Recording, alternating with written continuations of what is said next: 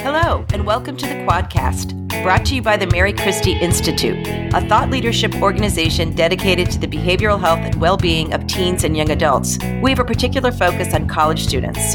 I'm Marjorie Malpede, the Executive Director of the Mary Christie Institute. And I'm Dana Humphrey, the Associate Director of the Mary Christie Institute, and we're the hosts of the Quadcast.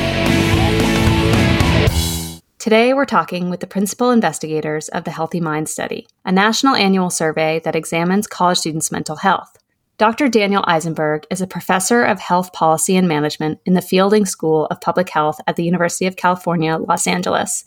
And Dr. Sarah Ketchen Lipson is an assistant professor in the Department of Health Law, Policy, and Management at the Boston University School of Public Health. The most recent data report from the Healthy Minds Study from the winter and spring of 2021 was published in September. So thank you both so much for coming on the Quadcast today. Thanks for having us. Yes, thanks for having us. So, the Healthy Minds Study is such a valuable resource, not just for us at MCI, but for higher education administrators and policymakers generally, and for practitioners of college mental health. So, Daniel, let's start with you. What led you to create the survey? So, when I arrived at University of Michigan to start my faculty career in 2004, student mental health was on my mind because I had previously been a postdoc at UC Berkeley and I talked a bit with a graduate student there at the time named Tamina Madan, who was leading a, an advocacy and also a survey data collection effort related to graduate student mental health. And just from talking with her a little bit back then, I, I thought, well, my with my background in economics, it might be interesting to try to get more data about student mental health and then get a better sense of what kinds of investments we might be making or we might be missing opportunities for with respect to student mental health. So in 2005, we started the initial Healthy Minds survey at University of Michigan, and I worked closely with couple of graduate students. And then it grew from there. It became a national study. And then when Sarah arrived as a graduate student at University of Michigan, then uh, that kind of brought brought new energy, new life to the whole thing, and we expanded it even more. And maybe Sarah can say a bit about that. Yeah. So I think not only do Daniel and I share an interest in the topic of mental health and of college student mental health in particular, but we also share this driving motivation to be collecting data that is relevant to solving problems and relevant to policies and programs and decision making. So we've really over the last, you know, 8 or so years since I've been working with Healthy Minds really prioritized dissemination of the data and ways that the data can be as useful as possible to informing programs and policies on campus. And then in fall of 2015, we made a pretty major shift to the way that the survey is organized and run when we moved to having a modular organization to the survey. So kind of allowed us to expand the breadth of topics that we cover and that we're collecting data on, which is particularly important because mental health is affected by so many things and it affects so many things. So it has this, you know, really complicated bidirectional relationship with so many outcomes that we care about. You know, I think every year we try to enhance the survey, enhance the usefulness of the data, it's an ongoing initiative that has just gained so much momentum. And now we have, you know, this huge team. There was a time when it was pretty much just Daniel and I working on this survey. And now we have a team of about 15 people who are involved in the running of this uh, big operation, the Healthy Minds Study. Thanks, Sarah. I- I'm glad that you mentioned that it was born in 2005. And I think recently it seems since 2015 you've been collecting data in this specific way. So maybe since 2015, what have you seen emerge as big takeaways and trends over those years? Sarah, let's start with you. Sure. That's actually an interesting time point to call out because over the last 10 years we've we've certainly seen an increase in the prevalence of mental health problems but really over the last 5 or 6 years so really since about 2015 and importantly that's on measures that we've always had in the survey. So for example the PHQ-9 which is our 9 item measure of depression in the healthy minds study that has always been in the study. And so we can see over time and in particular since about 2015 a real increase in the prevalence of symptoms of depression, anxiety, suicidality, We've seen a decrease in rates of stigma. We've seen that students are more open to talking about their mental health with their peers. And we have seen an increase in help seeking for mental health. Though the flip side of that is that there's still a really large treatment gap for mental health on college campuses and a lot of really negative preventable consequences that might be attributed to that treatment gap. And then, of course, some pretty significant inequalities in terms of which students are accessing mental health services. But I would say the increasing prevalence, increasing help seeking, and decreasing stigma are some of the biggest trends that we've noticed. Definitely. And I think that's reflected in other data that we've seen over the past few years as well. So the most recent report publishes data gathered in the winter and spring 2021, which is pretty much a year into the coronavirus pandemic, or at least its presence in the United States. And Healthy Minds continued collecting data throughout the pandemic and published a report with ACHA, the American College Health Association, on COVID's impact on student mental health. And those numbers were pretty stark. I wonder if you don't mind just briefly explaining what you saw in terms of the initial impact of COVID and what are you seeing now, and if there is even a comparison to be made there. Daniel, why don't we start with you? Yeah, it's an interesting picture when you look at the data altogether because, first of all, we're not seeing huge increases in the report of distress, such as depressive symptoms and anxiety symptoms during the pandemic. We're seeing small increases. So actually, it's more in line with the trend that was already occurring than really any kind of notable departure from that trend. At the same time, we, we saw some clear evidence that students early in the pandemic in particular were reporting difficulties in accessing mental health care, which is not surprising considering all the upheaval and, and where people were living and just the ability to get regular kind of in-person mental health care. We also saw clear evidence that students are feeling like the financial stress in their lives and the lives of their family has increased, and a pretty large proportion of students reporting that loved ones have, have died from COVID, even. So we're seeing clear evidence of strong effects on people's lives, but at the same time, in the overall population, not necessarily a large departure from pre existing trends. And I think one interpretation of that would be that while many students, a large fraction of students probably are experiencing significant mental health problems as a result of the pandemic or in large part because of the pandemic. There's a kind of countervailing forces where maybe another large fraction of students are actually getting a little bit more support, getting different kinds of support than they were before. Maybe they're living with family or more closely in contact with family, for example, as one example of support. So the overall picture it's uh, you can think of it as maybe kind of the ocean water, the level of ocean water has remained about the same, but underneath there's a lot going on. And in terms of the report that came out in September, is there anything else that is new in this report? I think I saw a portion on school climate, and I wasn't sure is that new or is that something that's been recently added? Sure. Yeah. So there's a couple of, of things that we have added in recent years. One is a three item loneliness scale which is, you know, we think about loneliness and isolation, particularly in the pandemic. So, not surprisingly, we've seen about two thirds of students are reporting feelings of loneliness um, and isolation based on the UCLA three item scale.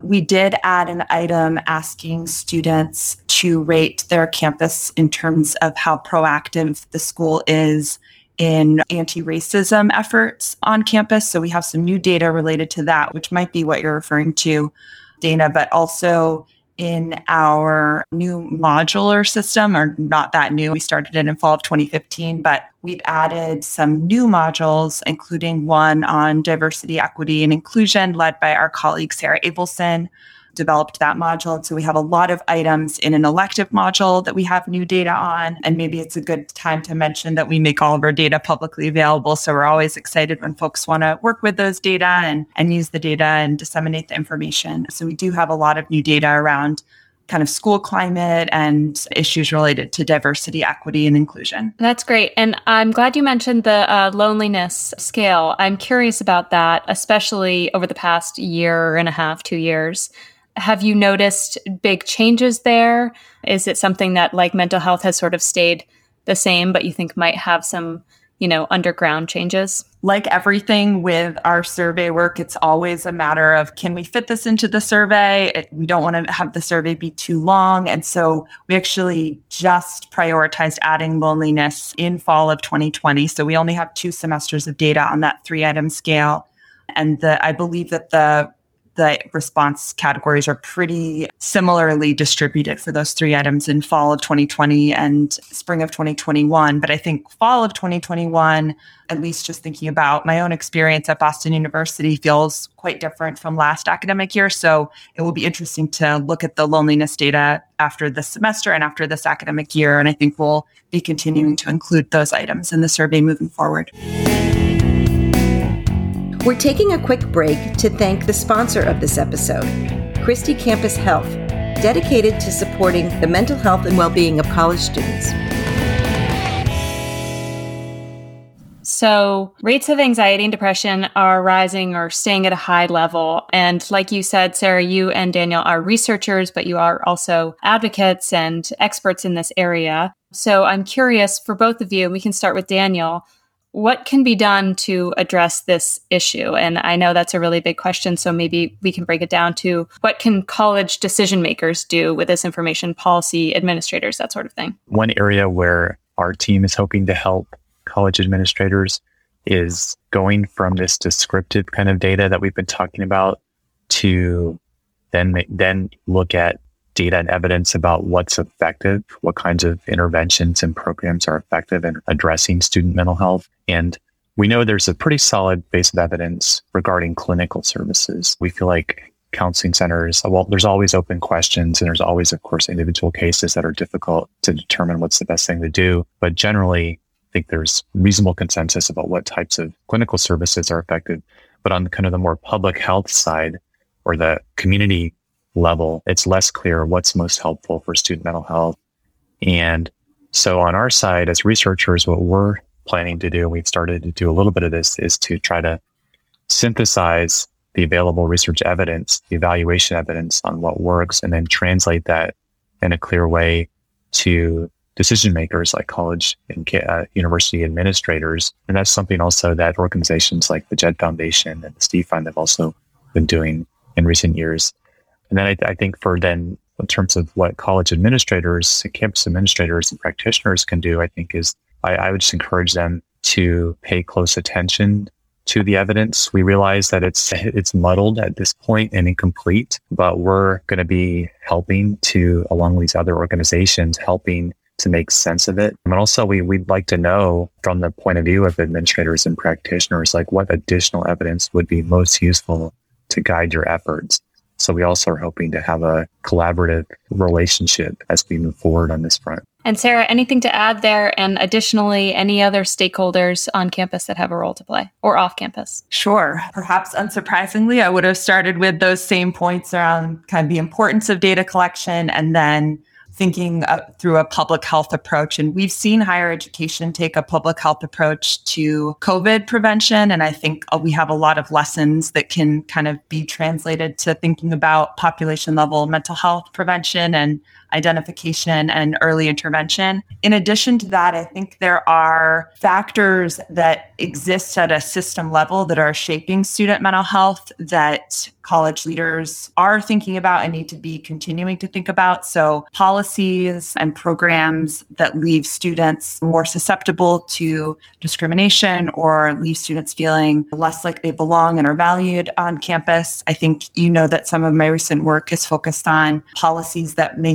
uniquely affect trans and non binary students. So, things like name change policies. And of course, you know, I'm trying to collect data to show the effects of discriminatory policies and how they are contributing to inequalities among that population. But I also wish that we didn't need data in the first place and we could just say we have the the ability as campus leaders to change policies and systems in ways that students are letting us know are important to them. So I would encourage campus leaders to, of course, continue to, to look to the data, but also to to prioritize system level factors and changes that can, you know, just protect students and make sure that they feel safe on campus. And then another thing is related to the role of, of faculty on campus, which is something that we've talked about on the quadcast quite a bit. And we've talked about faculty's own mental health, which is really important. And I'm happy to continue to talk about that. And also, faculty have a really key role in supporting students, which is not around being a trained mental health professional, but more so, again, about thinking about how does my course structure and requirements how might that be shaping student mental health so especially right now you know having some flexibility in terms of deadlines for students is really key we've seen an increase in our healthy minds student data of students reporting that their mental health is negatively affecting their academic performance. So i think for faculty to be aware of that and also for campus leaders to better equip faculty to serve in a key gatekeeper role on campus. Thanks, Sarah. And you mentioned the effect of some discriminatory policies and practices as an area of interest for you. And I'm curious for both of you, what are some other emerging topics that you are hoping to explore more in the field of college mental well being and, and preventative measures? Daniel, how about you? I'm also interested in shifting the focus a bit more towards positive mental health and kind of broader indicators of well-being we've mainly we mainly focused to date on indicators of mental health risk like depressive symptoms, anxiety symptoms, suicide risk, and so on. We've always included a measure of flourishing and positive mental health, but I think I think we could go even beyond that in terms of what we measure and what we talk about. For example, like students students kind of sense of purpose or the meat or sense of feeling that like there's meaning in their in their lives and how that relates to their well-being and their life satisfaction. Those kinds of issues are, of course, relevant to every single student at every time point. And I, th- I think that might also kind of shift us a bit from. I mean, it's, it's important that we've been very focused on the risks and the the distressing situation, but I think there's also a positive side where we could be doing more in terms of assessing well-being and then and then actually translating that into actions. Yeah, thank you. I really love that frame and I think there's a lot to learn there. Definitely. Sarah, why don't we end with you any emerging topics that you are interested in exploring or last thoughts that you'd like to share? Sure. I echo all of the interests and priorities that Daniel just mentioned. We've also been doing some work trying to link our student level survey data to campus level data. So around policies and more mutable characteristics of institutions to try to look at associations there related to sort of flourishing and positive mental health. There's folks on our team who are really interested in resilience and coping. Maybe also a good time to mention that we have a writing lab that's part of our Healthy Minds Network. And the goal is to bring in researchers and support them using our data to answer research questions of interest to them. And it's been really exciting to see that a lot of the folks that are part of the writing lab are interested in questions related to mental health equity. So I'm hoping that we'll continue to provide really important information um, from Healthy Minds data that can inform equity and mental health equity on campus. And then, of course, our faculty and staff survey, I think, is a new initiative with the Healthy Minds Network. And it means that for some schools that participate in both the student level data as well as faculty and staff level data collection, we're going to be able to look at their entire campus population and kind of the relationships between students, faculty, and staff. That's great. Well, I can't wait to see that. Thank you both so much for being here. The work that you do is so valuable and so important, and we learn a lot from you each time one of these reports come out. So thank you also for that. This has been a great conversation. Thank you, Dana. This has been the Quadcast, a program of the Mary Christie Institute. To learn more about our work, go to marychristieinstitute.org, where you can sign up for our other programs like the MC Feed and the Mary Christie Quarterly. And if you like what we're doing, leave us a rating or review on your favorite podcast player. Thanks so much for listening.